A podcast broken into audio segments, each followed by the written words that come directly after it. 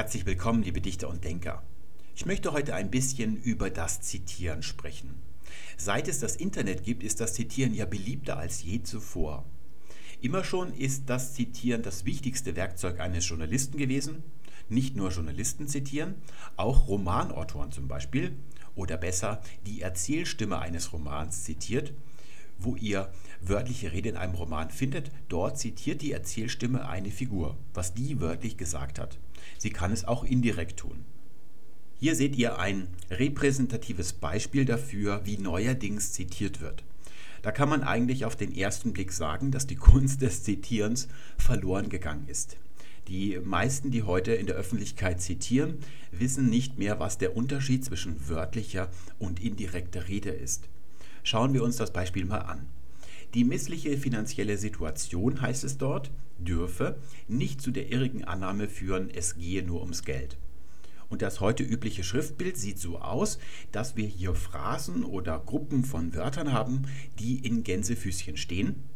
Beachtenswert ist, dass diese Gänsefüßchen innerhalb des Satzes stehen. Normalerweise ist es ja so, da kommt erst der Punkt und dann kommt das schließende Satzzeichen. Also der gesamte Satz ist in diesem Gänsefüßchen-Apparat eigentlich drinnen und hier ist das Gänsefüßchen in dem Satz drin. Das ist schon mal das Erste, das auffällt.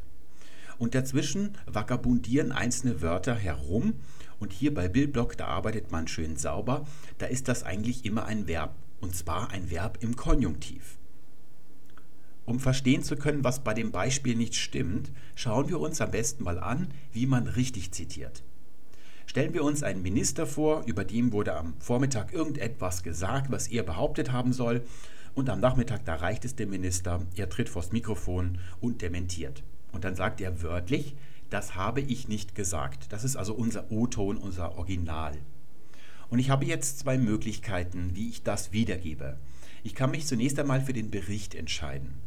Ich kann also zum Beispiel schreiben, der Minister wies die Behauptung als Unterstellung zurück. Und ihr seht in meinem Satz, da stimmt kein einziges Wort mit dem Satz des Ministers überein. Ich gebrauche ganz andere Worte als der Minister. Ich berichte nur darüber.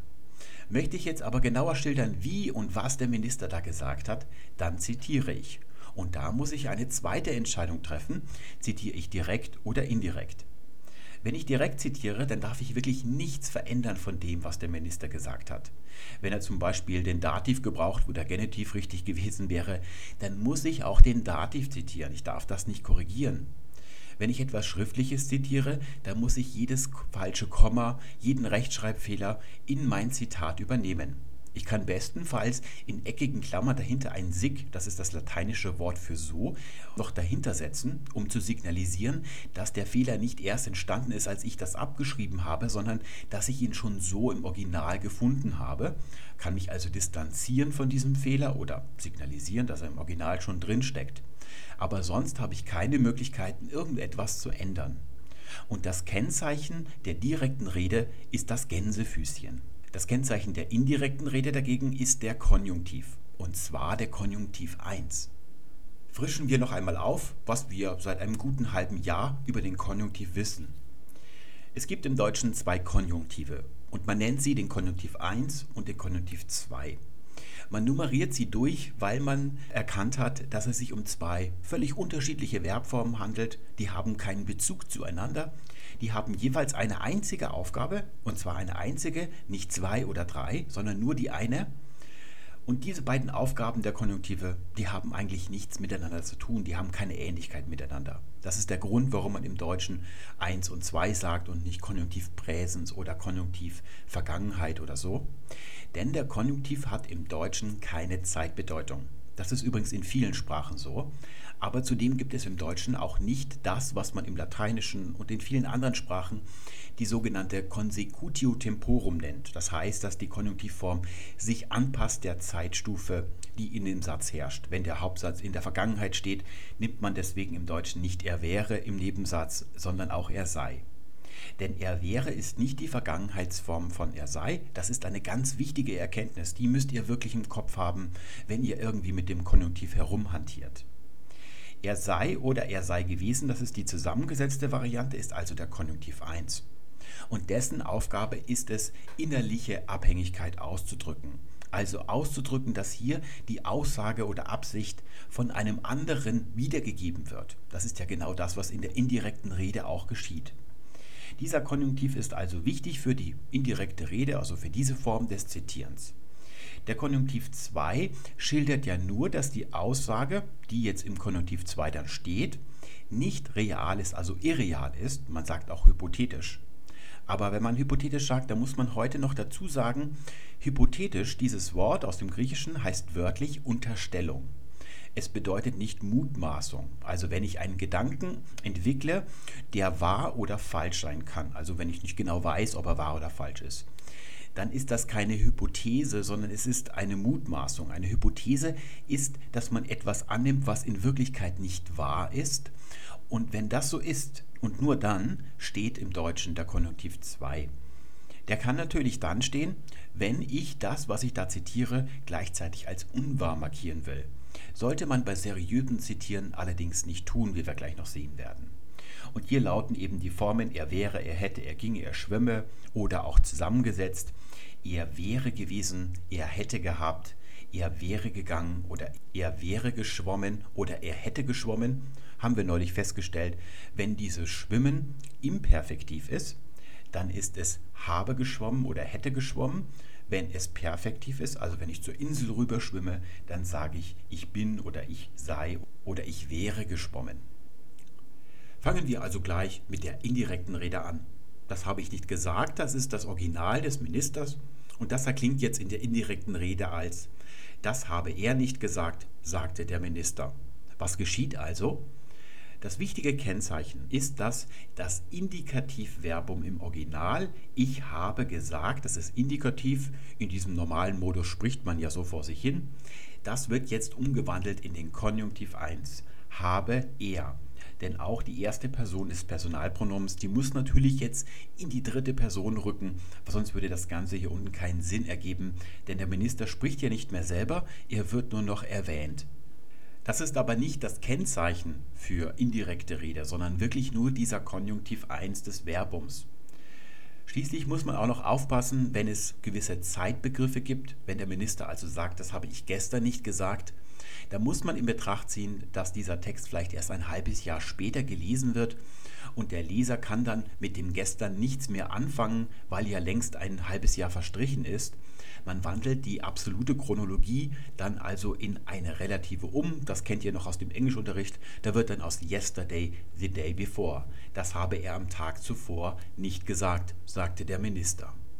Schließlich noch eine kleine Bemerkung. Ich habe ja gerade von innerlicher Abhängigkeit gesprochen. Was ist darunter zu verstehen? Wenn man sich dieses Beispiel ansieht, dann könnte man denken, dass die indirekte Rede immer in Nebensätzen verarbeitet wird. Das habe er nicht gesagt, ist ja ein Nebensatz von sagte der Minister. Dieser Nebensatz hier, der ist zusammengenommen das Objekt zu diesem Sagen im Hauptsatz. Man könnte ja auch sagen, der Minister sagte die Wahrheit. Die Wahrheit als Nominalphrase und weil es Objekt ist im Akkusativ. Und statt dieser Nominalphrase kann man auch einen ganzen Objektsatz, so nennt man das dann hier, verbauen. Und man kennt neben dieser innerlichen oder inhaltlichen Abhängigkeit, die der Konjunktiv 1 ausdrückt, auch noch eine äußerliche Abhängigkeit. Und die ist syntaktisch grammatikalisch, also formal. Immer dann ist eine Aussage äußerlich abhängig, wenn sie ein Gliedsatz eines übergeordneten Satzes ist. Das ist hier der Fall, das muss aber nicht der Fall sein. Man könnte dem Minister noch einen zweiten Satz andichten. Außerdem müsse er jetzt zum Golf, könnte man sagen. Und dieser Satz wäre ja dann ein Hauptsatz. Er wäre also äußerlich unabhängig. Aber innerlich ist er auch abhängig von dem Sagte. Deswegen steht er dann auch im Konjunktiv 1. Nun noch zum Konjunktiv 2. Der hat hier eigentlich nichts zu suchen. Er wird, wie wir damals gesehen haben, behelfsweise verwendet und zwar immer dann, wenn der Konjunktiv 1 zufälligerweise mit dem Indikativ identisch ist, man also den Konjunktiv dann nicht erkennen würde. In der Singularform hier, also ich zu er, da passiert das eigentlich nicht, denn diese dritte Person Singular, die hat eigentlich immer eine eindeutige Konjunktiv 1 Form. Er hat lautet der Indikativ, er habe der Konjunktiv 1, da haben wir kein Problem damit. Aber im Plural, dritte Person Plural, da kann es zu Problemen kommen. Das haben Sie nicht gesagt, könnte hier oben wörtlich gesagt werden. Und dann würde hier im Konjunktiv 1, das haben Sie nicht gesagt im Konjunktiv 1. Und das kann man nicht unterscheiden von dem Original. Deswegen würde man dann den Konjunktiv 2 ersatzweise benutzen. Das hätten Sie nicht gesagt, sagte der Minister. Wenn der Konjunktiv 1 allerdings wie hier nicht identisch ist mit dem Indikativ, dann darf man nicht den Konjunktiv 2 nehmen. Das sähe dann nämlich so aus und das würde bedeuten, dass ich, während ich das schreibe, den Leser darauf aufmerksam mache, dass das nicht stimmt, was der Minister da sagt. Das hätte er nicht gesagt. Das bedeutet, der Minister behauptet das zwar, wir wissen aber schon, dass es nicht stimmt, dass der Minister lügt. Da muss man also, wenn man jetzt als Journalist berichtet, wirklich aufpassen, dass man nicht die zweite Konjunktivform verwendet, sondern immer korrekterweise die erste. Aufpassen muss man auch, wenn man indirekte Rede von einer fremden Sprache ins Deutsche übersetzt. Denn in anderen Sprachen gibt es eine Consecutio temporum, in irgendeiner Form jedenfalls, im Lateinischen sehr stark ausgeprägt, aber auch in Englischen und in den anderen Sprachen des Germanischen, also den skandinavischen Sprachen zum Beispiel. Wenn ihr da mal einen schwedischen Krimi lest, wo 2000 falsche Konjunktive drin sind, dann liegt das daran, dass im Schwedischen hier so etwas wie im Englischen would have said steht, also eine eher Konjunktiv 2 ähnliche Form. Die muss aber dann mit Konjunktiv 1 übersetzt werden. Und die Consecutio temporum in anderen Sprachen sagt zum Beispiel, wenn dieses Verbum des Sagens im Hauptsatz in der Gegenwart steht, wird dort der Konjunktiv Präsens im Nebensatz verwendet. Wenn dieses Verbum wie hier in der Vergangenheit steht, wird der Konjunktiv Präteritiv verwendet oder die entsprechenden Konditionalformen wie das englische would und so weiter. Das ist im Deutschen nicht so. Das hat überhaupt nichts mit der Zeitstufe im übergeordneten Satz zu tun. Ob hier sagt oder sagte steht, spielt für die Wahl des Konjunktivs keine Rolle. Es wird immer der Konjunktiv 1 verwendet, wenn man ausdrücken will, dass das hier indirekt zitiert wird. Und auf der anderen Seite haben wir dann die direkte Rede. Und da passiert eigentlich gar nichts, außer dass das, was zitiert wird, in Gänsefüßchen gesetzt wird. Ihr seht, was im Original indikativ ist, das ist auch im Zitat indikativ. Wo die erste Person des Personalpronoms gebraucht wird, findet man sie auch hier im Zitat und aus einem gestern wird nicht ein am Tag zuvor, sondern es bleibt gestern, wenn es hier in der direkten Rede auftaucht. Ob man nun die direkte oder die indirekte Rede gebraucht, das ist beides gleich gut. Diese Entscheidung, die muss man ganz für sich alleine treffen. Man sieht aber bei so kindlichen Gemütern wie den Redakteuren von Spiegel Online, wo ich mich schon frage, was die in der Schulzeit eigentlich gemacht haben, dass man zu dem Eindruck gelangen kann, wenn man da nicht so viel Ahnung von der Sache hat, dass die direkte Rede irgendwie authentischer wäre oder noch genauer und präziser als die indirekte Rede. Das ist mitnichten der Fall. Die sind beide gleich authentisch oder wahrhaftig, nur das Kennzeichen ist eben ein anderes. Hier sind es die Gänsefüßchen und bei der indirekten Rede ist es der Konjunktiv 1. Nur weil bei der indirekten Rede da das Verb umgewandelt wird, wird es nicht weniger authentisch deswegen. Denn diese Umwandlungsregeln, die sind ja eben genau festgelegt und an die muss man sich dann eben auch halten. Wichtig und entscheidend ist für den Erfolg, dass man sich entscheidet. Man darf nicht auf der einen Seite die Merkmale der direkten und gleichzeitig auch noch die der indirekten Rede gebrauchen, wie das bei Bildblock eben der Fall war, dass also der Satz so durchmischt ist. Und dieser irrtümliche Eindruck, dass die direkte Rede authentischer wäre, das sieht man sehr schön, wenn man bei Spiegel Online mal einen Artikel durchliest. Da ist der ganze Text durchseucht von diesen Kurzzitaten in Gänsefüßchen. Da soll wohl der Eindruck erweckt werden, hier wird ganz besonders authentisch das Original zitiert, also nichts vom Journalisten verfälscht und der Leser würde es deshalb mehr glauben, als wenn der Journalist einfach berichtet oder in der indirekten Rede schriebe. Wer eine solide Schulbildung besitzt und das hier sieht, der findet das eigentlich ein bisschen kindlich. So ähnlich, als würden Kinder Kaufmannsladen spielen oder ich hatte als Kind einen Postkasten, habe ich also mit großer Leidenschaft Quittungen ausgestellt, so im Alter von vier oder fünf Jahren. Ich wusste natürlich überhaupt nicht, was eine Quittung ist. Und so kommt mir das hier vor, als würden Kinder nachahmen, wie erwachsene Journalisten arbeiten. Sie benutzen die Kennzeichen, sie wissen aber nicht, was sie bedeuten und verwenden sie deshalb natürlich völlig falsch. Und dann entwickeln sie aus diesem Unwissen heraus eine Pseudoakkuratesse. Sie glauben, dass das hier besonders, naja, wahrheitsgetreu und authentisches Zitieren wäre. Dass hier ständig Gänsefüßchen auftreten Und wo Konjunktive möglich sind, also bei Verben, da bräuchte es keine Gänsefüßchen. Da sind sie also hier gerade bei Bildblocks sehr konsequent. Diese Pseudoakkuratesse, die besteht aus zwei Stufen. Zunächst frage ich mich, warum hier überhaupt zitiert werden muss. Es wird ja ständig zitiert heutzutage. Was interessiert mich der Wortlaut von diesem Hans Wurst, der das hier gesagt hat? Das hätte man eigentlich auch berichten können. Also Bildblock hätte eigene Worte finden können.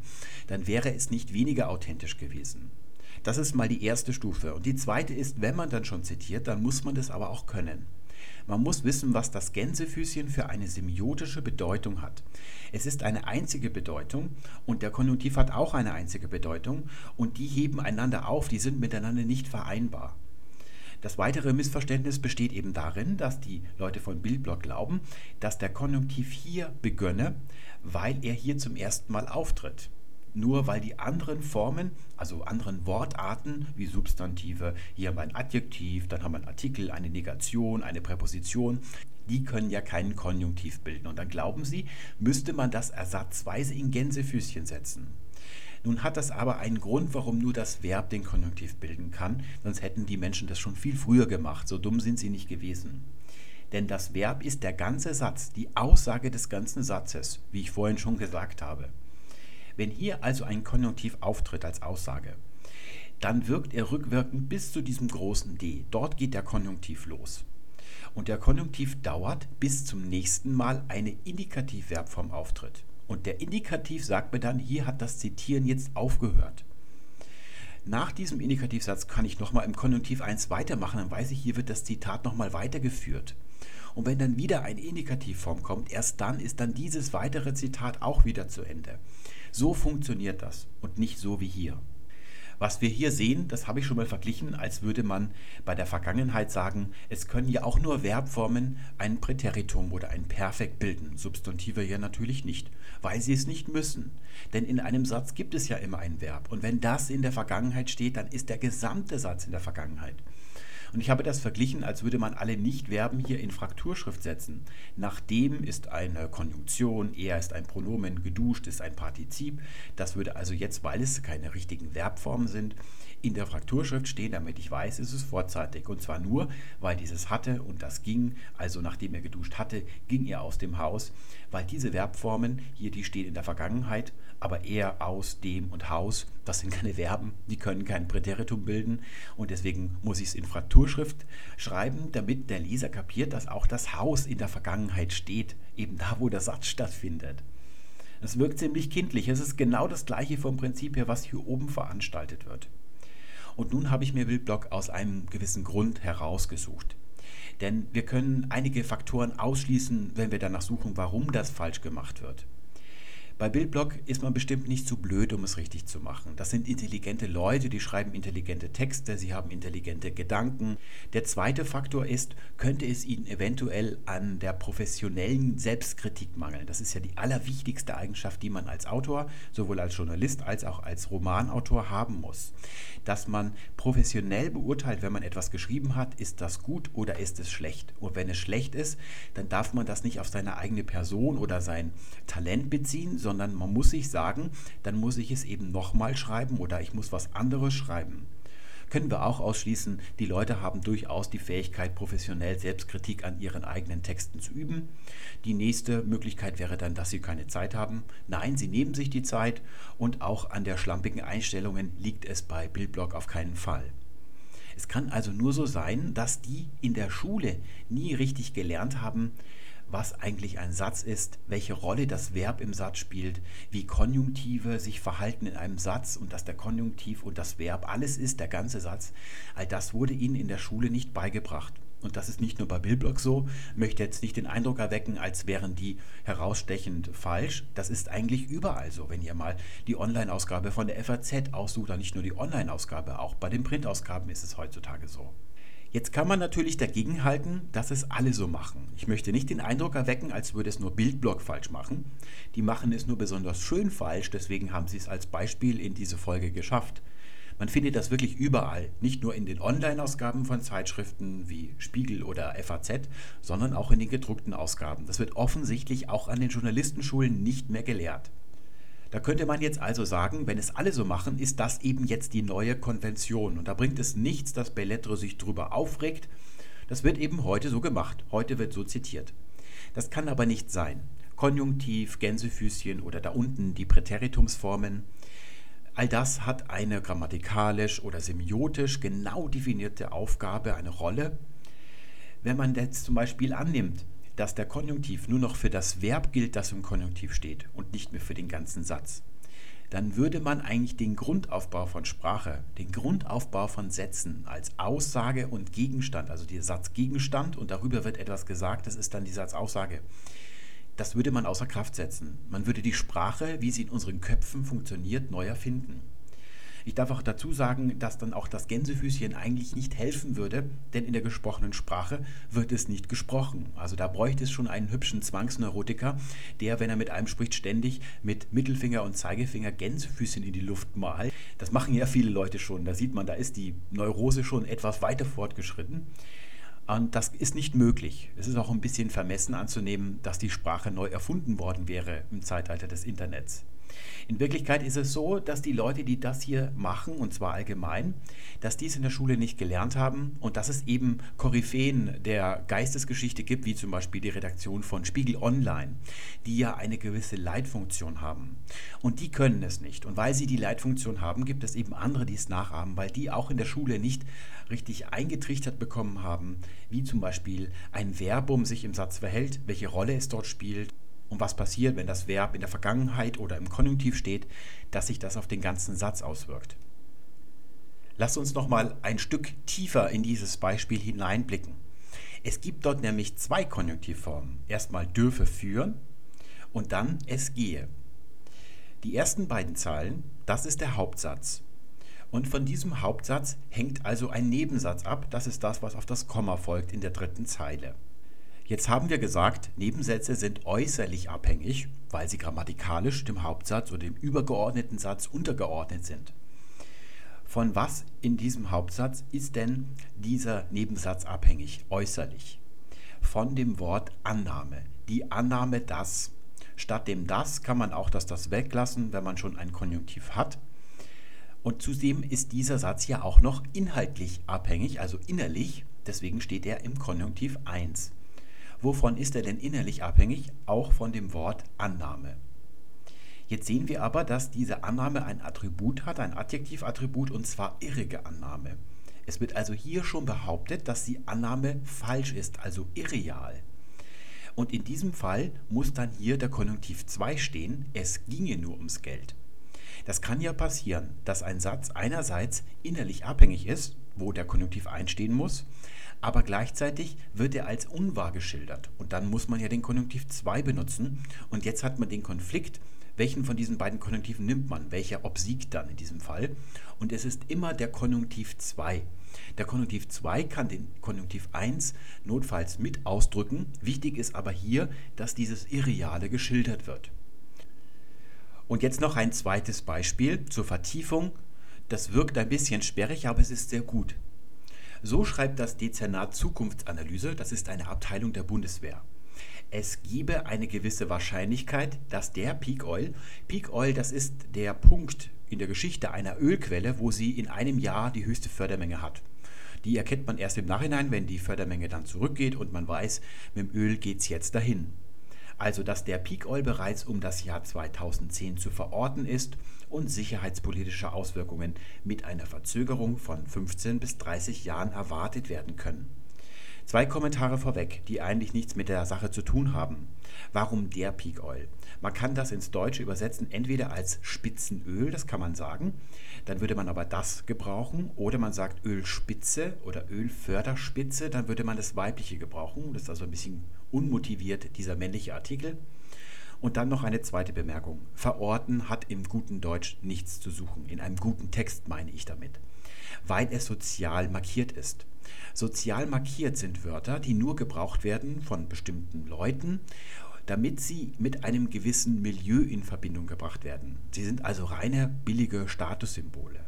Auch wenn das Milieu ein wunderbares ist, wie hier. Hier stelle ich mir jemand vor, der Geisteswissenschaften studiert hat, zum Beispiel mit dem Hauptfach Soziologie und dann noch Kommunikationswissenschaften dabei, Germanistik oder Philosophie eine Wohnung am Prenzlauer Berg und einen Volvo vor der Tür. Das ist das Milieu, das hier sozial im Verorten markiert ist. Das sieht man in ganz gewissen Milieus, also in der FAZ macht man das gerne oder bei gewissen Verlagen, die sich zur Erbauungsliteratur rechnen. Zum gleichen Milieu gehört auch noch das Wabern dazu und auch das Meandern natürlich. Das Problem an der Sache ist, gutes Deutsch oder ein guter Text, das ist ein niveauvoller Text. Niveau und Milieu schließen einander immer aus. Ich würde sogar so weit gehen zu sagen, dass jemand dann Niveau hat, wenn man ihm nicht ansieht, aus welchem Milieu er stammt. Und da spielt es dann auch keine Rolle, ob man wie ein Zuhälter in Jogginghosen rumläuft oder eine Rapperkette um den Hals hängen hat, so eine schwere aus Gold, oder ob man hier zu einem besonders intellektuellen, also dieses bildungsbürgerliche Niveau gezählt werden möchte. Sowas hat in einem Text nichts zu suchen, wenn er gut sein soll. Und da sieht man auch, die Leute, die diese Modewörter gebrauchen, sie gebrauchen sie ständig. Das heißt, sie können keine zwei Schritte weit mehr denken, ohne auf etwas zu Verortendes zu stoßen.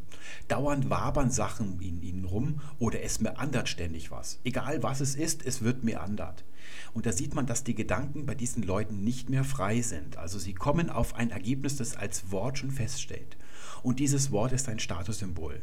Wenn ihr sowas gerne gebraucht, das ist ein wirklich schlimmes Zeichen. Also das geht über grammatikalisch oder stilistische Unreife schon ein bisschen hinaus. Das ist schon ein bisschen psychopathologisch, würde ich sagen. Ist aber meine persönliche Meinung. Nun zur eigentlichen Frage. Ist das hier direkte oder indirekte Rede? Es ist indirekte Rede.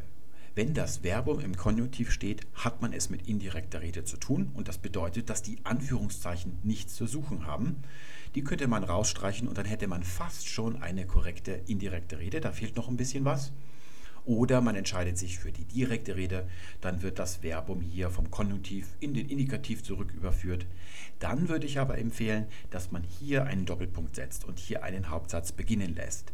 Das ist heute sehr beliebt, vielleicht macht man das ein bisschen, um den Textfluss zu erhöhen oder den Fließtext mit scheinauthentischen Zitaten anzureichern, damit man ein bisschen glaubhafter wird. Aber hier ist die Gefahr sehr häufig da und sie wird auch sehr häufig betreten, dass man von außen her wenn man so eine Embedded Citation verwendet oder sehr häufig, dass man das Zitat außen, von außen verfremdet. Denn es geht jetzt in einen Zusammenhang hinein, in dem es eigentlich gar nicht geäußert worden ist. Da muss man schon ein bisschen aufpassen, gerade wenn es wirklich im Journalismus oder in der Wissenschaft, da ist es eh tabu, darum geht, dass man wirklich den Wortlaut zitiert, weil man ihn sezieren will. Da sollte man das auf gar keinen Fall machen. Dieser Satz, der ist ziemlich komplex. Nicht übermäßig, aber es bietet sich an, hier mal eine kleine syntaktische Analyse vorzunehmen. Denn wenn wir erkennen, wie dieser Satz syntaktisch funktioniert, können wir auch mit dem Konjunktiv, der ja mehrmals auftaucht, bestens zu Rande kommen. Der Konjunktiv 1, der ist inhaltlich immer von irgendetwas abhängig. Das heißt, wir müssen etwas suchen, wovon er inhaltlich abhängig ist. Das heißt, dieser Konjunktiv 1 oder der ganze Satz, in dem dieser Konjunktiv 1 auftritt, der ist der Inhalt zu irgendetwas. Und wir müssen suchen, wozu ist es der Inhalt. Und das finden wir hier im übergeordneten Satz, das ist der Hauptsatz, von dem alles, was folgt, abhängig ist, schreibt. Es könnte auch so sein, dass es einen Hauptsatz gibt, Peter schrieb einen Brief. Und dann geht ein neuer Hauptsatz los und er sagt, er sei krank und könne am Montag nicht kommen dann weiß ich, es ist zwar nicht ein abhängiger Satz, also nicht äußerlich abhängig, aber weil in diesem zweiten Hauptsatz der Konjunktiv auftaucht, weiß ich, dass das jetzt der Inhalt von dem Brief ist. Das ist die inhaltliche oder innerliche Abhängigkeit. Und das haben wir hier. Gebe und der ganze Satz, zu dem dieses Verb gehört, ist der Inhalt zum Schreiben. Was wurde denn da geschrieben, möchte ich hier oben schon wissen und das kommt dann. Und wenn der Konjunktiv 1 kommt, weiß ich, aha, jetzt kommt der Inhalt, was da geschrieben worden ist. Und dann geht es weiter. Es gebe eine gewisse Wahrscheinlichkeit. Dann frage ich mich ja, was denn für eine Wahrscheinlichkeit? Was ist denn der Inhalt dieser Wahrscheinlichkeit? Hätte Meister Eckehard jetzt gefragt. Und dann kommt im Deutschen oft ein Satz mit das. Diese das-Sätze mit Doppel-S, falls ihr euch schon mal gefragt habt, was machen die eigentlich im Deutschen, die geben meist den Inhalt von einem Begriff im übergeordneten Satz ab. Diese Das-Sätze, die können zum Beispiel Subjektsätze sein, dass du kommst, ist aber wunderbar. Sie können Objektsätze sein, ich will, dass du kommst. Ich will ein Eis, ich will, dass du kommst. Oder hier ist es ein Attributsatz. Dieser Satz in dunkellila, der ist das Attribut zur Wahrscheinlichkeit. Auch Sätze können Attribute sein. Nicht nur einzelne Adjektive oder Genitivattribute, auch ganze Sätze wie dieser Das-Satz. Und der steht jetzt noch im Konjunktiv. Allerdings ist der Konjunktiv im Original bei Spiegel Online nicht richtig. Denn dort heißt es ja, sicherheitspolitische Auswirkungen erwartet werden können.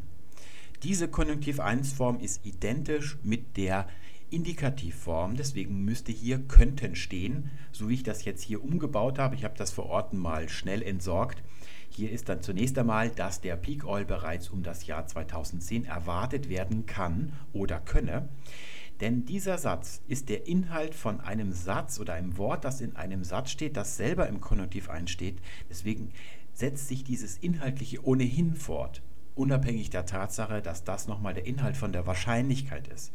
Da muss also auf jeden Fall der Konjunktiv markiert werden. Und wenn der Konjunktiv 1 mit dem Indikativ identisch ist, müsste aus dem Könne ein Könnte gemacht werden. Zu guter Letzt möchte ich noch mal was wiederholen. Darüber habe ich eigentlich schon im Tutorial über das Gänsefüßchen gesprochen. Aber mir sind in den letzten Wochen und Monaten Romane begegnet, wo es ständig falsch gemacht wird. Im Journalismus ohnehin. Also bei Spiegel Online findet man es kaum richtig gemacht. Ich spreche über die Inquit-Formel. Die wird im Roman eingefügt, wenn sich Figuren 2, 3 oder gar 4 ein Rededuell liefern also nur einen Satz sagen oder vielleicht nur ein Wort und dann geht es in die nächste Zeile, dann sagt der andere wieder was. Und nach sechs, sieben Zeilen weiß der Leser nicht mehr, wer da gerade spricht. Fangen wir mal an, wie es richtig geht. Guten Tag, Komma, sagte sie, hier bin ich. Dieses Guten Tag, das ist von einem Hauptsatz abhängig. Der Hauptsatz lautet sagte sie mit dem Subjekt sie und der Aussage, dem Prädikat sagte. Und beim Sagen, da möchte man ja noch dazu erfahren, was denn gesagt wird. Und das kann zum Beispiel die Wahrheit sein, also ein Akkusativobjekt, aber auch ein ganzer Satz, das ist dann ein Nebensatz oder wie hier ein Nebensatz als wörtliche Rede nochmal in einem Container von Anführungszeichen eingebettet. Das Problem ist, dass das hier zusammen ein Satzgefüge bildet, ein Hauptsatz mit einem Nebensatz. Da kann nicht, wie es hier unten der Fall ist, ein Punkt drin stehen. Guten Tag, hier bin ich, sagte sie, das ist nicht möglich. Die Interpunktion und auch die Großschreibung hier sagt, dass hier der Hauptsatz zu Ende ist. Was vor dem Punkt steht, kann zu diesem Satzgefüge nicht dazugehören. Die Gänsefüßchen indizieren aber das Gegenteil, dass Guten Tag, hier bin ich zusammengehört. Die Zeichensetzung und die Gänsefüßchensetzung, die widersprechen einander. Da wir viele junge Leute haben, also Designer oder so Webdesigner oder Programmierer, die schauen sich unsere Podcasts gerne an, kann ich dazu sagen, das ist in etwa so, als würde man Text in einer XML oder HTML miteinander verschränken. Und zu Recht lässt der Browser dann das ganze Layout durcheinander purzeln, weil er Blödheit bestraft. Und das ist auch hier so. Denn auch die Zeichensetzung oder Gänsefüßchen, das sind Text, also Markierungen, wo etwas beginnt und wo etwas endet. Und das kann nicht ineinander verschränkt sein. Das, muss, das kann ineinander eingebettet sein, aber es kann nicht ineinander verschränkt sein. Und das ist eben hier falsch gemacht. Und diese Inquit-Formeln, so nennen wir es, weil man auf Lateinisch Inquit sagt, wenn sagte sie oder sagte er gesagt wird, die haben ja nur die Funktion, hier anzugeben, wer gerade spricht. Wenn eben sechs, sieben, acht Zeilen lang hin und her diskutiert wird in einem Roman und man nicht mehr weiß, wer redet jetzt gerade, dann ist dieses Sie eben aufschlussreich, weil man wieder weiß, aha, das hat jetzt die Sie gesagt und nicht der Er. Dass jemand etwas sagt, das ist ja ohnehin klar. Das sind also eigentlich inhaltslose Formeln, die nur der Orientierung auf die Figuren oder wer da gerade spricht, dienen. Im Journalismus muss man natürlich immer angeben, wer etwas sagt, weil da kommt es schon darauf an, egal ob es nur eine Zeile ist oder ob es mehrere Zeilen sind, dass derjenige genannt wird, der hier etwas sagt. Und die Regel ist ganz einfach. In der ersten Phase hier, wenn man mit einer Inquit-Formel arbeitet, und dann geschieht ja, dass das hier der Hauptsatz ist und die wörtliche Rede ist der abhängige Nebensatz davon, dann kann hier drin kein Punkt auftauchen. Es kann aus semantischen Gründen ein Ausrufezeichen oder ein Fragezeichen auftauchen, das darf man machen. Aber ein Punkt wird ja auch, wenn hier steht, seht ihr, innerhalb dieses Containers gibt es kein Satzzeichen. Hier stünde, wenn dieser Satz alleine stehen würde, dann würde hier ein Punkt stehen. Aber in dem Moment, wo er als wörtlicher Rede hier untergeordnet ist, diesem sagte sie, da wird dieser Punkt weggelassen und man macht ein Komma hier hinten hin, um anzudeuten, dass das hier ein Nebensatz ist. Sie sagte die Wahrheit, Akkusativobjekt. Sie sagte guten Tag. Geht jetzt die wörtliche Rede weiter, dann macht man einfach, sagte sie, Punkt und dann macht man die Gänsefüßchen wieder auf. Und hier können dann so viele Punkte drinstecken, wie man mag. Denn das hier bezieht sich nur noch inhaltlich auf das Sagte. Denn das hier ist der Inhalt von dem, aber es ist syntaktisch nicht davon abhängig. Aus diesem Grund kann man auch das hier unten nicht machen. Das sieht man leider, wenn Autor und Lektor beide keine Ahnung haben. Dann kommt sowas in die Druckmaschine und dann liest man das leider. Und das Problem ist, wenn jetzt die wörtliche Rede aus einem Hauptsatz, ich hoffe, dass du kommst, das ist das Objekt, also der Objektsatz zu diesem Hoffen. Was hofft man? Dass du kommst. Dieses dass du kommst ist also der Inhalt auch von dem Hoffen, von dieser Hoffnung. Und jetzt denken diejenigen, okay, was mache ich, wenn hier der Nebensatz weitergeht? Dann nach dem sagte sie, mache ich dann einen Punkt oder mache ich ein Komma und die machen dann ein Komma und machen hier weiter. Das ist syntaktisch auch falsch. Man kann sagen, ich hoffe, dass du kommst, sagte sie. Kommas können hier drin so viele vorkommen, wie man möchte. Das ist überhaupt kein Problem.